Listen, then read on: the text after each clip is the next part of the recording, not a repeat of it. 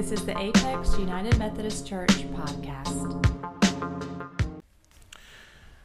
So, friends, um, this morning we are in the second to last week of our Philippians series. This is week nine of a 10 week series.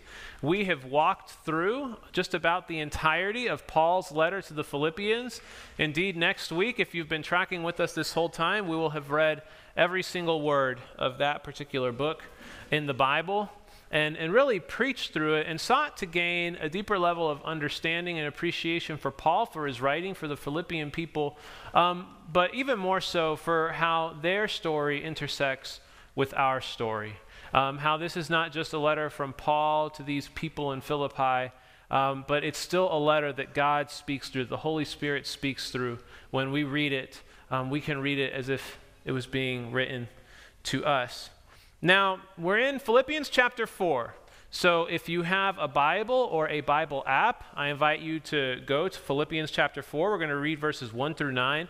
And we're really going to preach through them line by line, so that would be a good day to, to pull that out. We'll also have it projected on the screens. And as, as you find it, I'm going to take a moment to say that you might recognize several of these verses. Um, the fourth chapter in Paul's letter to the Philippians is one of the most often quoted um, chapters in Scripture. If you've seen, you know, Christian art or picture frames or things like that, chances are you've seen some of these verses, you know, imprinted on there. And, and the reason being is because, you know, they have spoken to many people in very profound ways. So as we hear them this morning, um, I invite you to hear these script, these verses, many of which you've probably heard before, um, perhaps with with fresh ears. So this is Philippians 4 verses 1 through 9. Paul says, "Therefore, my brothers and sisters, whom I love and long for, my joy and crown, stand firm in the Lord in this way, my beloved." I urge Euodia and Syntyche to be of the same mind in the Lord. Yes, and I ask you also, my loyal companion, help these women, for they have struggled beside me in the work of the gospel, together with Clement and the rest of my co workers whose names are in the book of life. Rejoice in the Lord always. Again, I say, rejoice. Let your gentleness be known to everyone. The Lord is near. Do not worry about anything, but in everything, by prayer and supplication with thanksgiving, let your requests be made known to God. And the peace of God, which surpasses all understanding, will guard your hearts and your minds in Christ Jesus. Finally, beloved, whatever is true, whatever is honorable, whatever is just, whatever is pure, whatever is pleasing, whatever is commendable, if there is any excellence and if there is anything worthy of praise, think about these things. Keep on doing the things that you have learned and received and heard and seen in me, and the God of peace will be with you. This is the word of God for us, the people of God.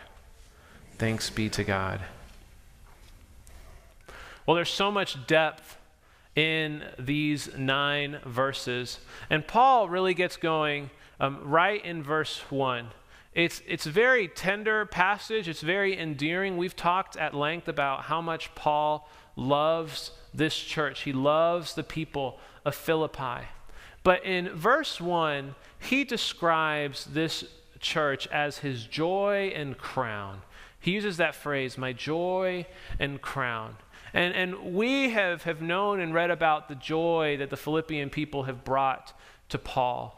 Uh, but, but one word that I think distinguishes this and actually takes it to a different level is that word crown.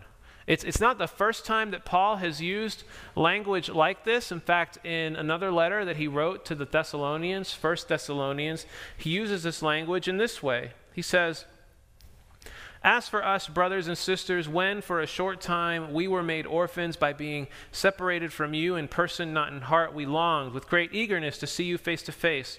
For we wanted to come to you. Certainly I, Paul, wanted to again and again, but Satan blocked our way. For what is our hope or joy or crown of boasting before our Lord Jesus at his coming? Is it not you? Yes, you are our glory and joy. And so, as Paul references these people in Philippi as his joy and his crown. I believe he's expressing a sentiment that is, that is not just a sentiment of love, but is also one of pride. Paul is incredibly proud of these people in Philippi. He has been with them, he has preached the gospel to them, they have lived alongside him for a time, and they are taking his message and continuing to expand it. And so when he thinks of the Philippian church, clearly when he thinks of the Thessalonian church, I believe when Paul thinks about these communities of faith that he has planted, he sees them as his greatest testimony in life.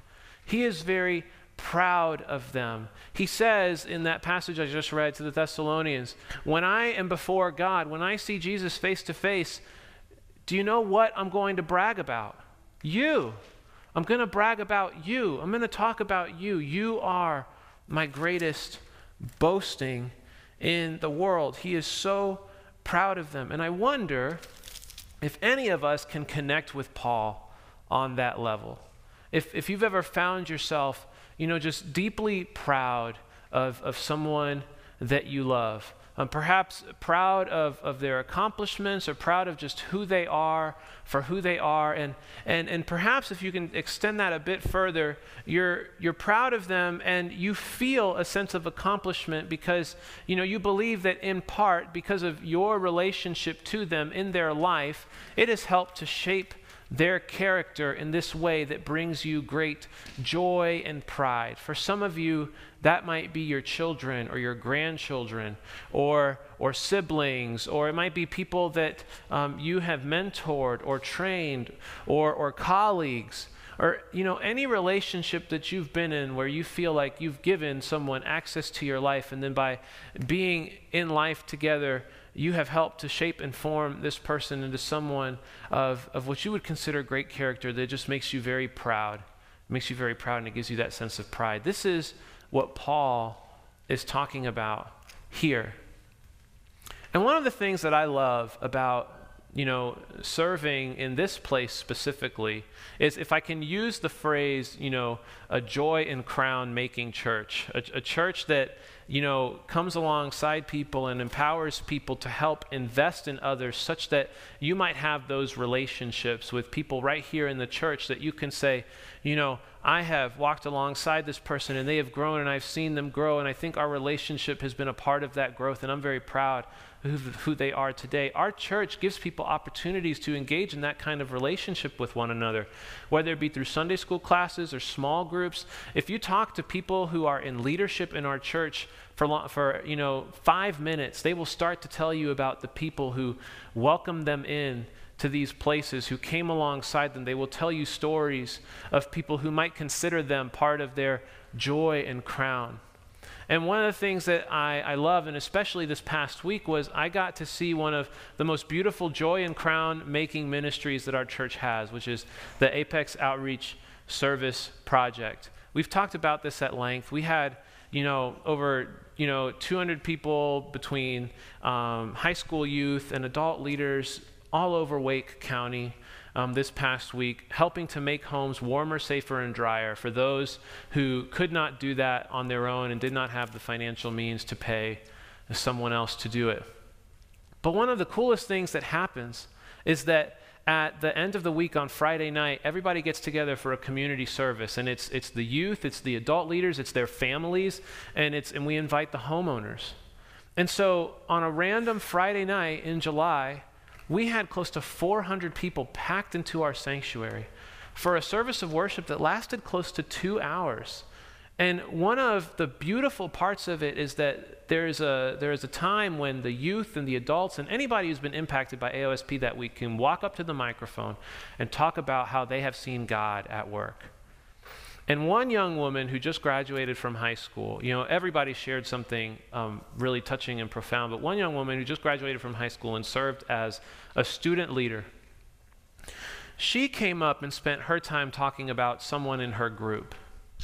And she started to become teary eyed when talking about this individual in her group because it's someone that she came alongside. She felt like, you know, they had grown throughout the week. And, and she looked over, and towards the end of talking about this person, she said, You know, You make Jesus known to the world around you by who you are, and I am so proud of you. And I felt in that moment, I need to ask her to come preach on Sunday, because that's the sermon. That's the sermon.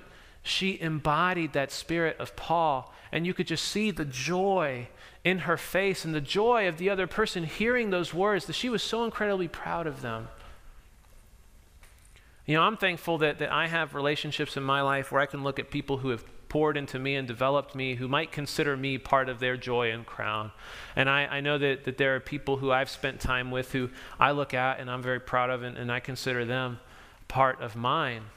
But you know, one who comes to the forefront of my mind right away is, is my, my little girl, Amelia. Now, I love Amelia, not just because she's cute and adorable, she's all of those things. Um, but because, you know, my wife and I, Amy, we strive, we're not perfect, but we strive to model, you know, this ethic of Christian living for our children. We want our children to grow up loving God, loving Jesus, desiring to have a relationship with Jesus. We want them to grow in, in that way. And so we, we take steps, right? We, we, we pray together, we, we read scripture together, we sing little songs about Jesus, and we, and we do those things. And when I see glimpses of that character reflect in her, like when we go and we, we were at Marbles Children's Museum all day yesterday, and she was being everything you would expect a three year old to be. She was being crazy and just, you know, off the wall and all those things, and she was great. And when we left, she nearly threw a tantrum because she didn't want to leave. But when I see her you know, want to share with others, when I see her engage perfect strangers um, from this spirit of, of great joy and great peace, when I see her forgive other children who, you know, there was a kid who knocked a whole like thing of blocks over onto her head, and she just looks around and she looks at him and she says, "It's okay, it's okay." I, I really believe that's part that's part of that spirit that, that is really growing in her, and I look at her and I see that, and it's just it makes me incredibly proud.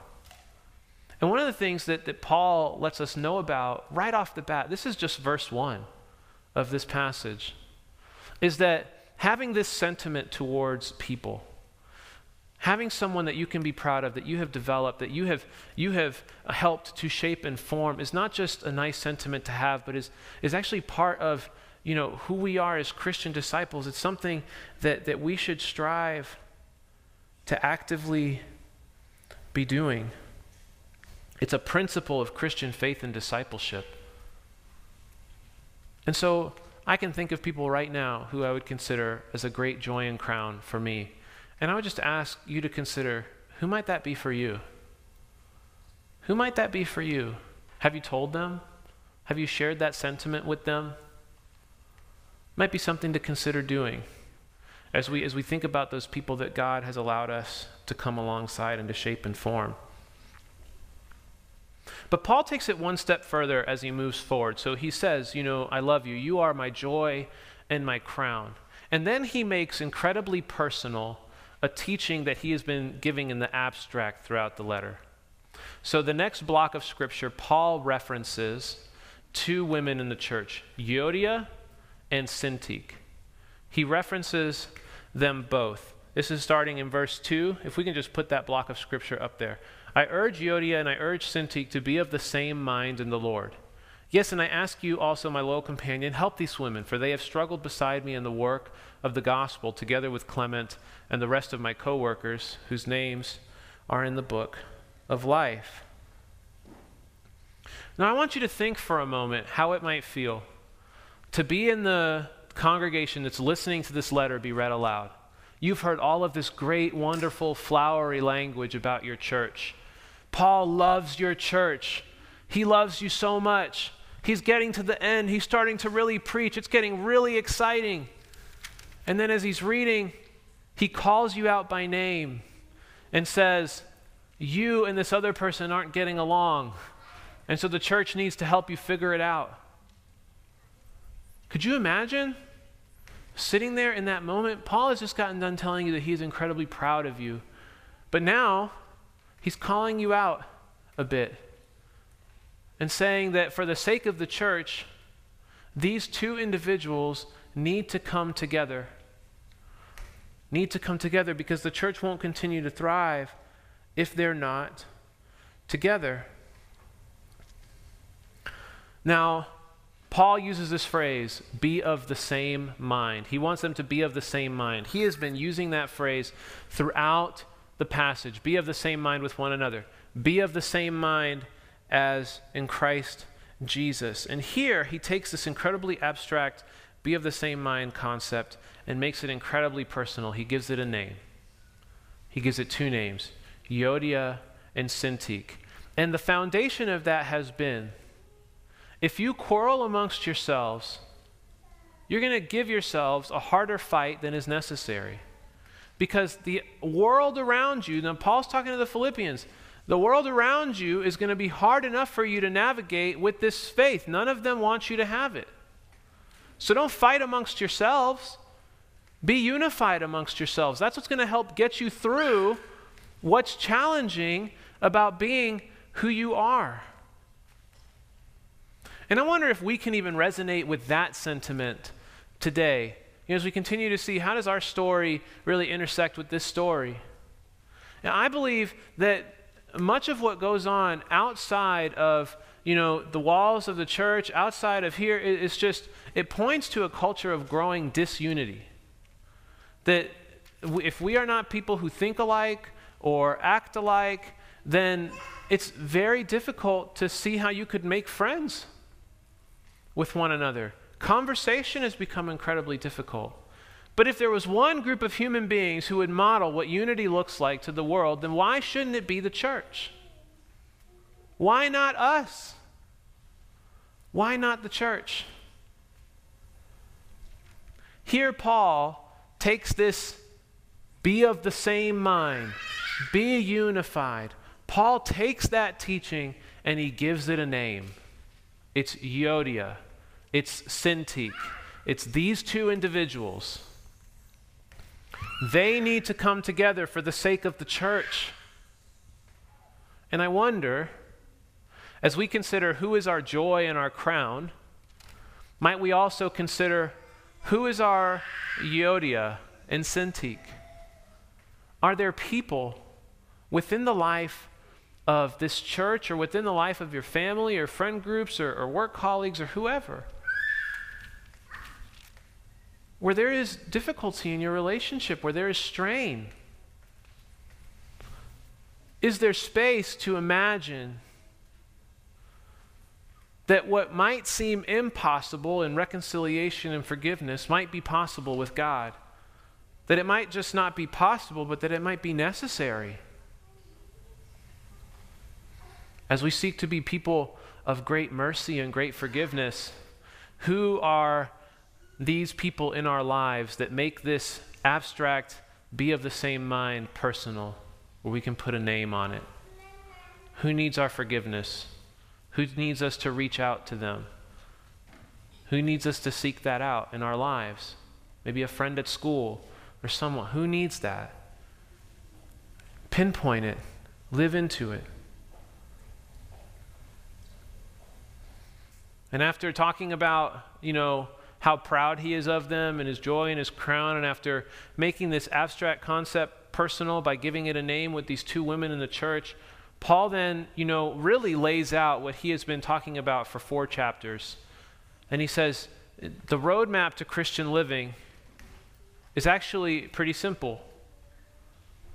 Simple to put on a piece of paper, harder to live out. Rejoice in the Lord always. Again, I say, rejoice. You know, Paul's writing this from prison. He's facing his own death. Yet he's talking about joy. And what I love about Paul is that for Paul, joy is not necessarily synonymous with happiness, but it's a joy that only comes from knowing the Lord, and it's a joy that manifests itself in hope, persistent hope, even stubborn hope, hope that's just there, because Paul knows that the Lord is near to him. Now, listen to the very next thing he says. He says, Rejoice in the Lord always. Again, I will say, Rejoice. And then he says, Let your gentleness be known to everyone. Now, Paul talks about gentleness a lot. And in fact, in Galatians chapter 5, he calls it one of the fruits of the Spirit. That if we are people who are living into, you know, God's like the way that God is calling us to live, then gentleness will be manifested in us. It'll be just part of who we are. We will be, you know, just naturally gentle in the Lord. But he says, The Lord is near to you. Let your gentleness be known to everyone, for the Lord is near. And then he, he comes at it with this phrase that has always been, you know, a great encouragement and also a great thorn in my side. Do not worry. Do not worry. I don't know about you, but if you've ever been anxious, or, you know, at times in my life, I can be a constant and consistent worrier. And these passages in Scripture might sound familiar. Jesus brings it up in um, the Gospel of Matthew in the Sermon on the Mount. He talks about not worrying. Do not worry about um, tomorrow. Tomorrow worry about itself. He says, Do not worry. And then he says, Do not worry, but by prayer and supplication and with thanksgiving, make your requests known to God. You know, Paul reminds us that God is near to us, God is close to us, God is not some far away God, but God is right here in the midst of our presence. You got to understand, the, the, Jewish people for the longest time believed God resided in the temple, that there was a physical space in the temple is where God lived, and everywhere beyond that, such that when the temple was torn down, they thought, well, God's not here anymore. We're abandoned. It was scary. And here Paul is saying, you know, the Lord is near to you. The Lord is near to you. This is such a revolutionary teaching at the time. And then he finishes off with this great phrase, the peace which surpasses all understanding. Anybody ever heard that phrase before? The peace that surpasses all understanding will be with you. Again, this makes me think of one of Jesus' greatest teaching coming from John chapter 14 verse 27. Jesus says, Peace I leave with you, my peace I give to you, and I do not give as the world gives, so do not let your hearts be troubled, and do not let them be afraid. Jesus reminds us that as he leaves, you know, he said that to his disciples as he was getting ready to be betrayed, that he would give them a piece of himself, this great peace that would remain with them at all times, that he would be near, even in the darkest moments. And I will tell you that in the darkest moments of my life, when I have felt a great depth of sorrow, and even when I felt, you know, a distance from God, there has been something sustaining me. And perhaps you can think of times like that in your own life, where, where there has just been something there that has been hard for you to explain. I know that it's been present at times for me. And it makes that passage, the peace that surpasses all understanding, I literally can't describe it to you. But it's with us.